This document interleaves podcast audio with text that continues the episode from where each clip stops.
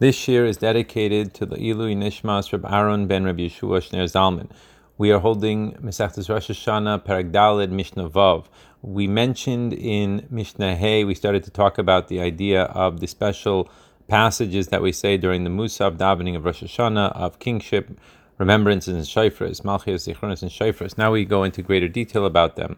Mishnah Vav, Ein Peichsin, Me'asara Malchias, Me'asara Zichronis, Me'asara Shayfras. We do not do less than 10 verses of each of the kingships, remembrances, and Shayfras that we mentioned in Mishnah Hey. Now, what does that mean?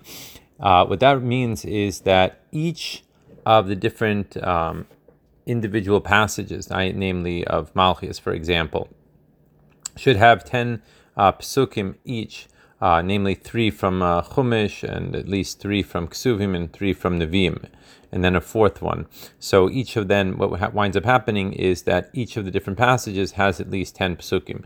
Rabbi Yochanan ben Nuri, Rabbi Yochanan ben Nuri uh, disagrees with this, and he says, Im Amar Shalosh Shalosh Mekulam Yatza, that in fact, even if he said only three uh, psukim in each of the passages, which would mean one from Torah, one from Nevi'im, one from Kesuvim, then he ha- is Yotze and he has fulfilled his obligation.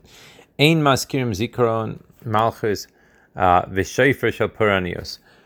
Then he goes on to say, or the Mishnah goes on to say that we do not say any verses of.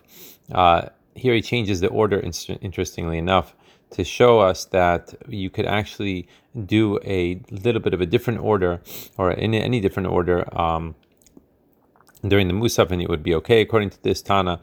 That you shouldn't say any of those types of psukim which deal with Hashem's anger towards the Jewish people, as it says in the Gemara over there. Maschil b'Navi. So the first Tana comes along and says that we begin with saying psukim of Torah, which means that we would say uh, three psukim from Torah, then three psukim from Ksuvim, and then three psukim, and then it would end with four psukim of Nevi'im.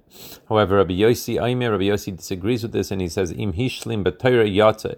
If you finish with Torah, you yatsa. Now, the Gemara comes along and corrects this language, and as the Bartanura points out, what Rabbi Yossi really said is, in fact, that you should finish it with Torah However, if you happen to finish it with Nevi'im, then you would be Yotze. Now, it's interesting to note here that we say um, Ksuvim before Nevi'im, even though generally we mention the word Tanakh, which implies Torah, Nevi'im, Ksuvim, and that's the order. However, uh, here we do Ksuvim first, and the reason for that is because uh, most of the, or the Ksuvim, namely uh, Tehillim and Mishle, etc., they were actually written by David Melech and Shlomo, which came before uh, the works or many of the works of the Nevi'im. Mishnah Zayin.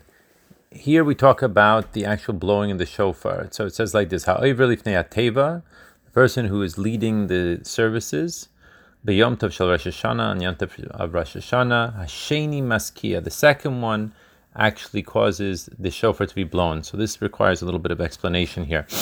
So originally, uh, the Yidden would blow the shofar and actually say all the special psukim of Malchus, Zichronis, and Shofars during Shachris. However, because of uh, at a certain point of time, there were government agents that were spying on the Yidden and they were not allowing them to blow the shofar. So they would wind up staying in the shuls until or throughout the entire morning service.